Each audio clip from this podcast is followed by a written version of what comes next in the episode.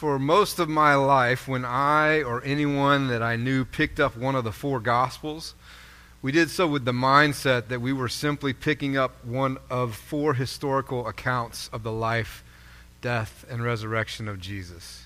I mean, that's what the Gospels were, historical accounts, nothing more, nothing less, testimonials to what had happened. And we had four of them, which I used to think was pretty good. Not only because we had more than one account, but also because we had managed to preserve them for 2,000 years. To be sure, these four Gospels didn't always contain the same stories, and they didn't always agree on the details, but that's just how it goes, right? If four people witness the same event, any event, and then recount the details of that event, we will get four different perspectives with four different sets of details. I mean, that's how I approached the Gospels. That's how I handled them, as four eyewitness accounts that were there to provide me the best historical details of Jesus. Except, then I learned that these four Gospels were written anywhere from 35 to 60 years after the crucifixion of Jesus, and that the Gospels of Mark and Luke were not written by eyewitnesses, and that the four Gospels we have were actually chosen from over 50 Gospels about Jesus. And needless to say, the way that I looked at Matthew, Mark, John, and Luke began to shift. After all, if recording history was the only point, why would the writers wait 3, 4, or 5 decades before writing? If the Gospels were primarily historical accounts, why would we want historical accounts from people who weren't there to witness the history? And if the only point of these Gospels was to preserve the history of the life, death, and resurrection of Jesus, then why wouldn't we choose all 50-plus Gospels?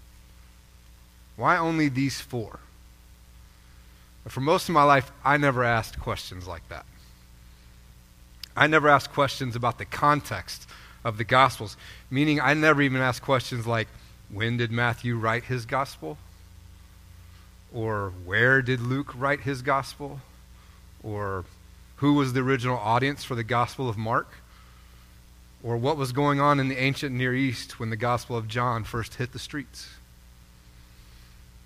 And it's strange that I didn't ask those questions, because those are questions I was taught to ask for most of the other writings in the Bible. Anytime anyone ever taught me a lesson of one of Paul's letters, it always included context. Before I learned anything about Paul's first letter to the Corinthians, teachers would inevitably tell me something about first century Corinth, or that Paul wrote the letter on his second missionary journey around the year 50. I could even get background on what was going on in the church in Corinth and why Paul was choosing to address certain topics in his letter. Same was true when I picked up one of the prophets of the Hebrew Bible. I could easily find out when and where the prophet Jeremiah lived and what was going on in his world, all of which helped me to grapple with what was written in the book of Jeremiah. For some reason, when I picked up books like Jeremiah or 1 Corinthians, I was encouraged and instructed to wrestle with the context, to see the whole picture, to better understand what was written by better understanding the writer and their world. Why wasn't I doing that with the Gospels? Why treat them differently? The Gospel portion with which we are wrestling today comes from Matthew chapter 5, verses 1 through 12, a section of Scripture commonly known as the Beatitudes, words I bet that we all recognize. Words like, "Blessed are the poor in spirit, for theirs is the kingdom of heaven. Blessed are the meek, for they will inherit the earth." These are words I have heard my entire life. They are part of Jesus' famous Sermon on the Mount. They are words that get quoted by us, to us, and at us all the time, as if we're supposed to strive to be meek and poor in spirit so we too can be blessed. In my old way of thinking, these words were just part of a historical account within the Gospel of Matthew, reporting to me that Jesus gave the greatest sermon ever given, showing me how extraordinary and profound Jesus was as a teacher. But what if there's more going on in these words? What if, like in Jeremiah and 1 Corinthians, there's a context to these words? What if, like every other book in this library that we call the Bible, Matthew's gospel was written to a particular group of people at a particular time, in a particular place, facing a particular set of circumstances? For that matter, where and when was Matthew's gospel even written? Who was the original audience for Matthew's gospel? What was going on in their world when these words were written? And should any of that change how we hear the Beatitudes? Our friend Alexander John Shia, the biblical scholar and author, says not only should the context of Matthew's gospel change how we hear it, but the context is the very reason Matthew's gospel was chosen as one of the four gospels in the Bible. So let's start with where. Where was the Gospel of Matthew written? Great Antioch on the Orontes, the third or fourth largest city in the Roman Empire during the first century, a city that was about a week's walk due north of Jerusalem in what would now be southern Turkey. Now, this geographic context is important for a number of reasons. First, because the history of Antioch on the Orontes. Because of its location, Antioch had become a place of escape for the Jewish people. Beginning with the Babylonian exile, anytime things started to get sketchy in Jerusalem, Antioch on the Orontes was the place to which Jews escaped. Over time, Antioch naturally developed a large Jewish population. And by the first century, Antioch even had a large synagogue that was so significant it was referred to by the Jews as the Second Temple. In fact, that synagogue in Antioch housed items from Solomon's Temple, items with which people had escaped during the Babylonian exile. Now, before we talk about when Matthew's gospel was written, let's briefly talk about the temple. As we just alluded to, King David's son Solomon built the first temple, which was destroyed by the Babylonians around 587 BCE. And after the Babylonian exile ended, the Jews eventually rebuilt the temple, and a few hundred years later, Herod the Great upgraded and expanded that structure to what the temple was during the times of Jesus and his disciples, as we see here in this model. Now, for thousands of years, the Jewish tradition concerning the location of the temple has been that it was built on Mount Moriah, the mountain to which Abraham traveled to sacrifice his son Isaac in Genesis 22. Furthermore, the focal point of that temple, known as the Holy of Holies, the tall part there in the center, was and is still believed to be the actual spot on Mount Moriah where Abraham built the altar to sacrifice Isaac. Now, the Holy of Holies location is where the Ark of the Covenant rested, and according to Jewish tradition, so did the very presence of God.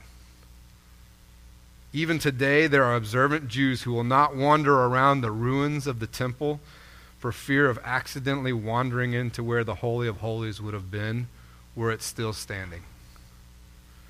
The temple, the Holy of Holies, the Ark of the Covenant, the presence of God, these were all connected and all central to the Jewish faith. But during the first century, Jewish tradition and practice followed a strict ritual of sacrifice in the temple. In fact, in the hour before dawn every morning, a member of the Jewish priesthood would sacrifice a lamb and scatter its collected blood over the high altar in the temple. Now, it seems a little strange to us, but in first century Jewish consciousness, this was not just a ritual. To their understanding, it was this daily sacrifice that not only preserved their faith, but their covenant with God and their very existence. Let's hold that broader picture for just a moment. The temple was of central importance to the practice and preservation of the Jewish faith. The history of the temple and Jerusalem and the Jewish people was intertwined and inseparable. Their annual feast observances, their high holy days, their daily sacrifices all involved the temple and its priesthood. in the summer of 70 CE, beginning on the very day of remembrance and mourning for the destruction of the first temple, the Roman army marched into Jerusalem under strict orders from the Emperor Vespasian, not to simply destroy the temple, but to bring about the end of the Jewish faith. Their orders were to annihilate the temple and end the biological line of the Jewish priesthood by murdering all of the temple priests. And led by Vespasian's son Titus, they followed their orders. Jews who were able to escaped, as they had for centuries, to great Antioch on the Orontes. But this destruction was different. The temple was completely destroyed, torn down, stone by stone, and in its place, Rome would erect a pagan temple to the god Jupiter. The priests were all murdered. The leadership of the priestly cult of the temple and the Sadducees were gone. Jerusalem was overthrown, and the Jewish faith and people entered into an almost unparalleled time of chaos and uncertainty. Accordingly, it should come as no surprise to us that what happened among the Jews in Antioch on the Orontes in the weeks and months that followed was a great theological debate. What caused this destruction? Where was God? What are we going to do now? We have no holy city. We have no temple. We have no priests. We cannot practice our faith in the ways that we always have, in the ways that our scripture instructs. Their world had just come apart, and they were debating why it had happened and what it meant. The debate was framed by four dominant voices or positions, four different ways of addressing the questions and bewilderment of the unparalleled and unexpected change which they were now forced to face. The first voice was an apocalyptic voice. This position looked at all the death and destruction and declared, "This is the end. Our covenant with God is now null and void. It's all over. Prepare for God to bring it all to an end." The second voice was a legalistic voice, the voice of the Pharisees, declaring, "This is all happening because we have sinned. We have been unfaithful, and we are now being punished. We are reaping what we have sown. We have fallen short, and we must repent, redouble our efforts, and return to an even more faithful practice of our past." The third voice was a practical voice, a voice that looked upon the overwhelming destruction and unmanageable change and resigned. These problems are too big to handle, too big to face. We have to focus on the daily problems of food and shelter and security. We can't possibly give this the attention it needs. We just need to survive. The fourth voice to arise in great Antioch on the Orontes was the voice of the Messianic Jews, those Jews who had not only escaped to Antioch, but also believed that Jesus was the Messiah. The fourth voice in the debate is the voice captured in the Gospel of Matthew, which not only answers our question of when Matthew was written, but also to whom it was written. Matthew's Gospel was written following the destruction of the temple to a battered and confused Jewish remnant that escaped to Antioch, a devastated and grieving people who were trying to determine not only what happened and why, but what they should do, how they should live now. The fourth voice was a gospel voice, good news, a voice that declared, there is a way forward. God has not gone away from you. God is not displeased with you. This is not the end. The gospel voice invites its audience to awaken to reality that this moment, while terrifying and painful, is nonetheless an invitation. It encourages vigilance and hope and new eyes to see, reminding people that change has always been a part of the cycle of life, that this pain and darkness herald an invitation to a new journey, a new way of being, a new way of seeing things that is connected to every part of our past.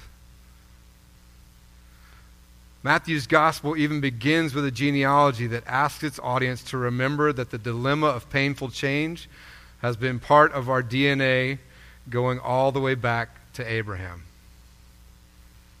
In addition to genealogical allusions to Abraham, Ruth, and David, Matthew's gospel repeatedly connects Jesus to Moses. It repeatedly connects the gospel story to the story of the Exodus, the most central story in the entire Bible. It's as if there's a heartbeat running through the gospel saying, remember. Remember where you're from. Remember all that God has done.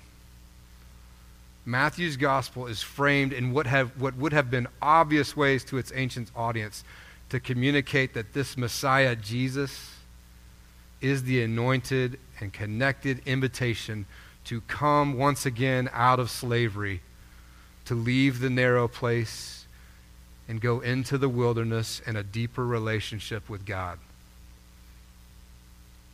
Now hold on to this context. The context of an overwhelmed and reeling community of grieving and terrified survivors, facing a level of change they do not know how to process, hearing a story of someone who reminds them of Moses, a story of someone who, like Moses, was threatened with assassination at his birth, a story of someone who, like Moses, escaped to Egypt, passed through water, was tested in the wilderness, and who now, like Moses and Mount Sinai, ascends the mountain to deliver to the people authoritative instruction on life in the kingdom of God. That is the context into which I invite you to listen to this portion of the Sermon on the Mount as is written in the 5th chapter of Matthew. When Jesus saw the crowds, he went up the mountain, and after he sat down, his disciples came to him. Then he began to speak and taught them, saying, "Blessed are the poor in spirit, for theirs is the kingdom of heaven. Blessed are those who mourn, for they will be comforted. Blessed are the meek, for they will inherit the earth. Blessed are those who hunger and thirst for righteousness, for they will be filled. Blessed are the merciful, for they will receive mercy. Blessed are the pure in heart, for they will see God. Blessed are the peacemakers, for they will be called children of God. Blessed are those who are persecuted for righteousness' sake, for theirs is the kingdom of heaven.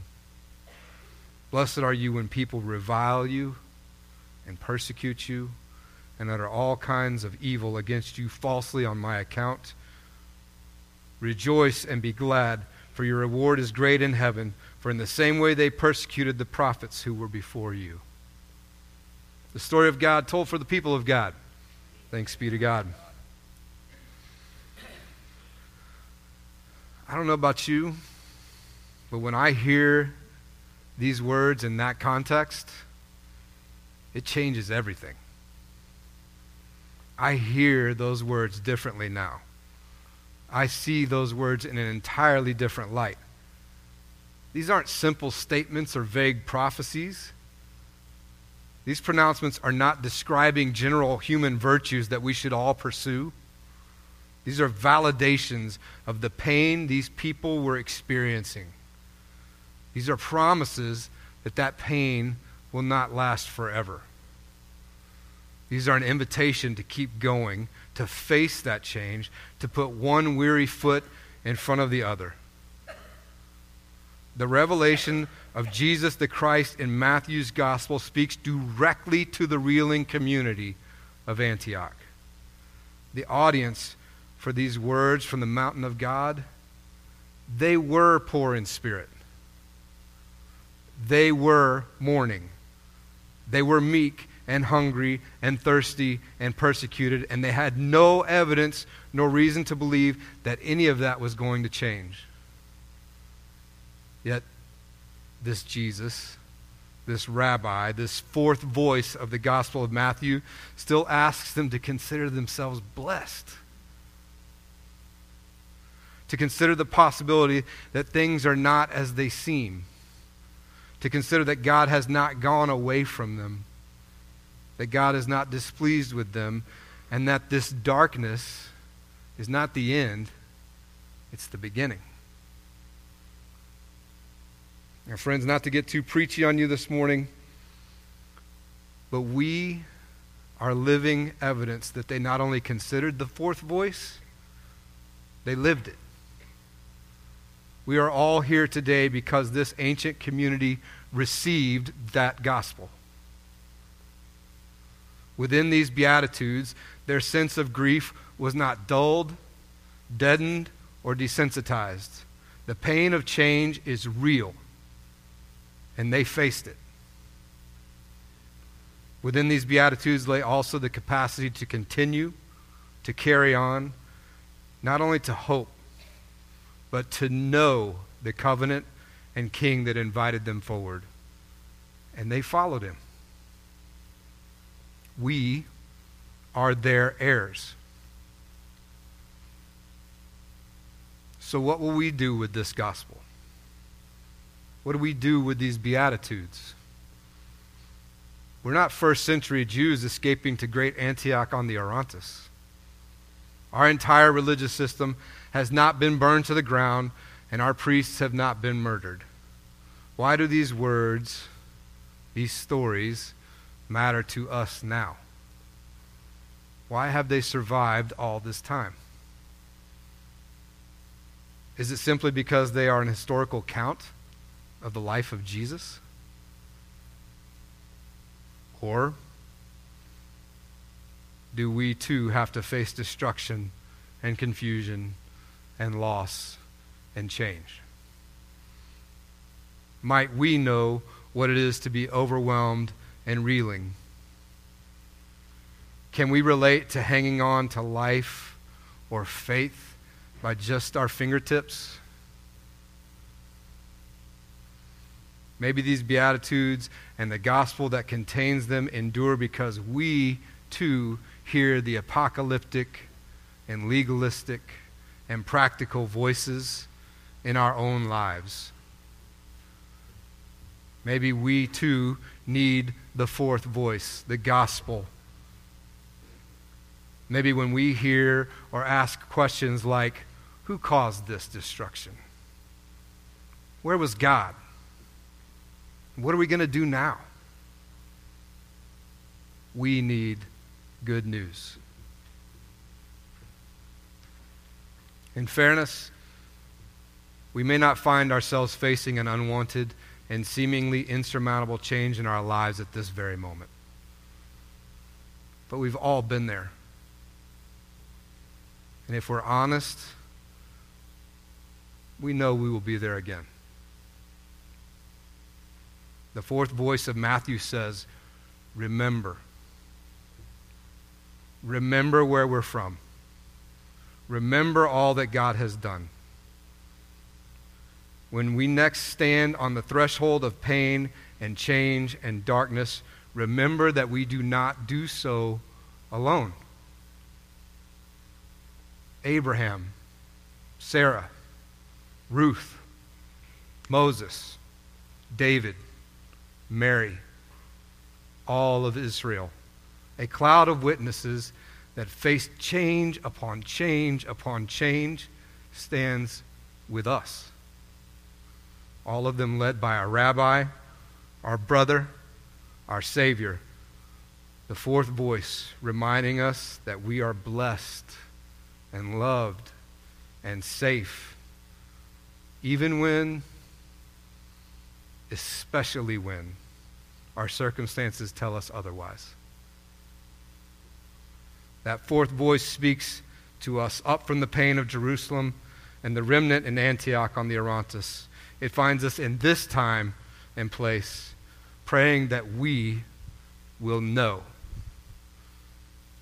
Blessed are the depressed. Blessed are the bullied. Blessed are the suicidal, for you're not alone. Blessed are the trafficked. Blessed are the imprisoned. Blessed are the addicted, for your eyes will be raised. Blessed are the activists. Blessed are those with special needs. Blessed are those who don't fit in, for you see what others cannot. Blessed are those who live in poverty. Blessed are the unseen and marginalized. Blessed are the diseased and dying, for you touch the peace of God. And blessed are you, my people, when you love no matter what the cost. Breathe deep. Put one foot in front of the other, and know that I am with you always.